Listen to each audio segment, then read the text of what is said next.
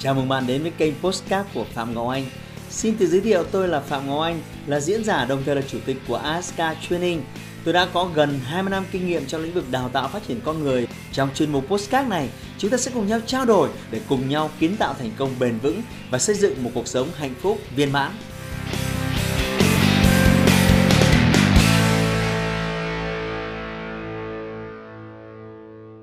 Em làm công chức nhà nước muốn xin ra lắm rồi nhưng thật sự không biết có nên hay không. Và xin ra thì sẽ làm gì để đảm bảo cuộc sống? Bài toán này thật là khó ạ. Anh có thể tư vấn giúp em hay không? À, bạn có thấy câu hỏi này quen thuộc không? Và rất nhiều người chúng ta đang đi làm thuê và à, chán ngán một cái công việc à, ngày 8 giờ công sở.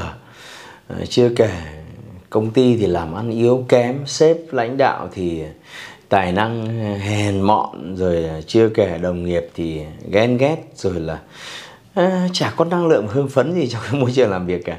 Nhưng mà vẫn phải làm. Thế thì quay trở lại cái tình huống này. À, theo tôi thì không có một cái đáp án hoàn hảo. Tôi chỉ phân tích à, đa chiều thôi. Và hy vọng rằng là bạn sẽ giúp rút ra được những cái quyết định chính xác cho mình. À, cái việc đầu tiên tôi quan tâm là cái chuyện làm nhà nước hay không làm nhà nước chuyện nó chưa quan trọng. Việc đầu tiên tôi quan tâm là thu nhập ở đấy nó có cao không đã? À, nếu thu nhập ở đấy nó thấp thì bạn cần phải xem lại xem lại. Có nghĩa rằng là thu nhập thấp thì nó có hai tình huống thôi. Tình huống thứ nhất là à, bạn là một người rất tài năng bạn đóng góp và đem lại nhiều giá trị cho tổ chức. Tuy nhiên là à, cái thứ mà bạn nhận lại được thì nó không tương xứng với à, cái tài năng của bạn à, đó là một cái rắc rối đầu tiên. À, cái rắc rối thứ hai là bạn rất có tài năng tuy nhiên cái công việc mà bạn được nhận cái vị trí bạn được nhận nó nó không phải là một vị trí tốt và nó không phải là một cái công việc mà đem lại nhiều giá trị cho lợi ích cho tổ chức. Vì vậy bạn cũng nhận được một cái thu nhập à, rất là thấp. Thì thì cho dù cả trong à, à, cả hai tình huống này thì tôi nghĩ rằng bạn cần phải xem xét lại một cách nghiêm túc bởi vì cái giai đoạn đầu của cuộc đời của mỗi một con người ấy, thì chúng ta đều xuất phát điểm từ từ zero không phải ai cũng có uh, của hồi môn ai cũng có bố mẹ của thừa kế ai cũng có mối quan hệ. Không phải. Rất nhiều chúng ta người trong trong số chúng ta đều bắt đầu cuộc đời từ từ con số không. Vì vậy uh, cái thứ duy nhất giá trị là cái hành trang ở tuổi đặc biệt là tuổi 20 đến 30 rồi đến 35 đến 40 là cái thứ giá trị nhất chính là cái trí tuệ của chúng ta chính là sức lao động chính là thời gian của bạn. Vì vậy lời khuyên của tôi là hãy bán cái cái trí tuệ của bạn thời gian và sức lao động của bạn. Hãy bán nó với với cái giá tốt nhất có thể. À, đừng bán nó với giá hớ đừng bán nó với giá giá bèo. Còn nếu bạn là người à, à, yếu kém chả có tài năng gì và công việc bạn làm cũng chả có gì hay ho và vì vậy bạn có thu nhập thấp thì à, tôi không biết phải nói gì thêm. Đây là một tình huống siêu đặc biệt. Nhưng cũng có thể là ờ, dựa đang rơi vào với bạn. Thì hãy nên đến với chương trình wake up của tôi. Tại đấy tôi có thể nói thêm nhiều hơn với bạn về làm nào để tăng thêm thu nhập. Quay trở lại tình huống. À, tình huống thứ hai là tình huống rất tích cực. À, bạn đang đi làm thuê và có thu nhập à, cao. Thế nào là cao? Ờ, tôi cho rằng cỡ khoảng hai ngoài 20 triệu 30 triệu 40 triệu thì tôi cho rằng bạn là người có thu nhập cao. Thì ờ, nếu bạn thuộc cái nhóm có thu nhập cao thì um, tôi xin chúc mừng bạn bởi vì rõ ràng là bạn là người tài năng bạn rất chăm chỉ và đem lại nhiều giá trị cho tổ chức thì bạn mới có thu nhập cao. Uh, tuy nhiên đừng vì uh, những cái uh, Ờ, video những cái cuốn sách mà người ta kêu gọi làm kinh doanh kêu gọi đứng lên tự chủ rồi khởi nghiệp mà đầy hào hứng bạn bạn stop cái việc đi đi làm thuê. Nếu bạn là người có thu nhập cao thì lời khuyên đầu tiên của tôi là uh, bạn phải có khả năng tích lũy. Uh, thu nhập cao có nghĩa là bạn bắt đầu lo được cho mình bắt đầu lo cho người thân. Nhưng bạn phải kiểm soát um, cái tài chính của mình và bạn phải có tích lũy. Tích lũy này nó sẽ làm cái bước đệm quan trọng để sau này sẽ có giai đoạn bạn nghỉ làm sẽ có giai đoạn bạn nhảy ra và làm kinh doanh riêng sẽ có giai đoạn bạn dùng cái số tiền tích lũy được này à, đầu tư sinh lời. Thì à, chắc chắn là bạn phải có tích lũy.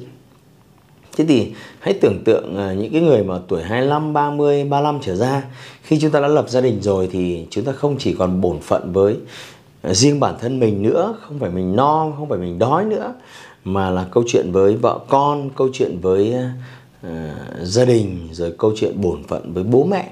Vì vậy, rõ ràng khi mà mình cụt cái cái thu nhập từ làm thuê thì nó sẽ là một cái thảm họa.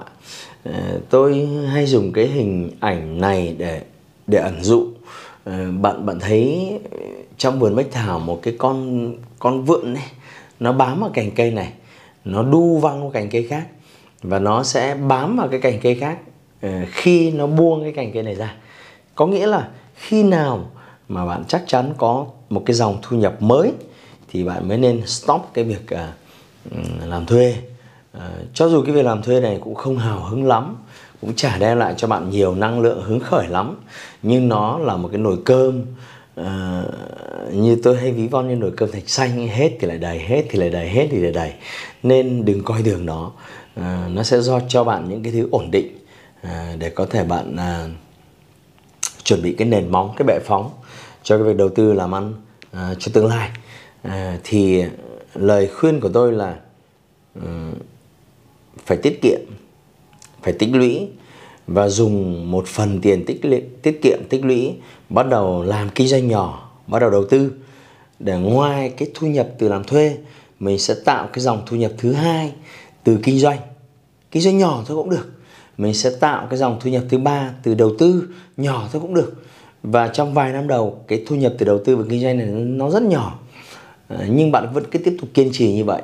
Đầu tư kinh doanh đầu tư kinh doanh bằng những số tiền nhỏ và cái quỹ thời gian rảnh rỗi buổi tối thứ bảy chủ nhật. Tạo thêm cái dòng thu nhập thứ hai sau cái thu nhập chính là thu nhập từ làm thuê. Khi nào cái dòng thu nhập thứ hai nó um, nó bằng hoặc thậm chí là tôi tôi khuyên hoàn hảo nó sẽ gấp đôi cái dòng thu nhập từ làm thuê. Thì đó là thời điểm hoàn hảo bạn stop cái việc đi làm thuê. Hoặc khi nào bạn có một cái khoản tích lũy mà cái khoản tích lũy này sẽ giúp bạn mà trong vòng 5 tháng, 7 tháng mà không đi làm thuê mà bạn vẫn có thể nuôi sống mình và nuôi sống gia đình thì khi đó là một cái khoảng thời gian giống như là ờ, chúng ta đi lên tầng 1 đi lên tầng 2 khi chúng ta đứng ở một cái chiếu nghỉ là khi chúng ta thất nghiệp thì chúng ta vẫn có một cái khoản tiền để lo trang trải cho gia đình của mình. Và đó là khoảng thời gian mình chuẩn bị cho một cái công việc hay một cái việc kinh doanh kế tiếp. Và đặc biệt là cuộc sống của mình vẫn giữ ở trạng thái cân bằng mà nó không bị uh, giật gấu vá vai hoặc là nó nó mất cân đối.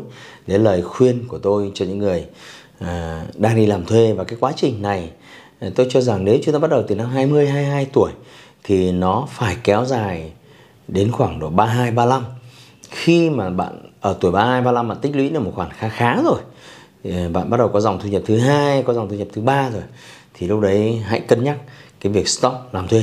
Tuy nhiên nếu bạn là những người có thu nhập cao rất cao thì à, tôi cũng cho rằng chả có lý do gì để bạn stop cái việc làm thuê cả. À, tôi có những người nhân viên thu nhập họ đến cả trăm triệu Ờ, thậm chí có những người nhân viên xuất sắc thu nhập họ đến cả 200 triệu một tháng và họ vẫn cứ bền bỉ đi làm thuê thôi. Ờ, nhưng họ chỉ tiêu pha hết có một, hai chục triệu thôi. Còn số tiền còn lại thì họ tiết kiệm, họ tích lũy, họ ném mới đầu tư, họ mua cổ phiếu, họ đầu tư bất động sản và họ vẫn tiếp tục xây dựng cái tài sản và cái dòng thu nhập của họ thứ hai, thứ ba, song song với việc đi làm thuê. Thậm chí tôi có những người bạn 50 tuổi rồi, vẫn đi làm thuê. Chuyện đấy chả sao cả. Nhưng song song với thu nhập từ làm thuê thì họ lại có vài triệu đô la khác, tiền tài sản, tiền tích lũy và những cái dòng thu nhập khác. Vì vậy, khi đó cái việc đi làm thuê đấy nó chỉ là cái câu chuyện mang lại niềm vui và họ có thể stop bất kỳ lúc nào, chứ không phải làm thuê trong căng thẳng, làm thuê trong mệt mỏi. Thì đấy là cái lời khuyên của tôi dành riêng cho những ai đang đi làm thuê. Nó có mặt tích cực và nó có mặt không tích cực. Bất kỳ vấn đề nào nó cũng có hai cái trạng thái như thế. Thì ờ, cái vị trí của mình cái xuất phát điểm của mình nó sẽ khác so với người khác và mình phải lựa chọn cái cái chiến lược sao cho nó phù hợp nhất.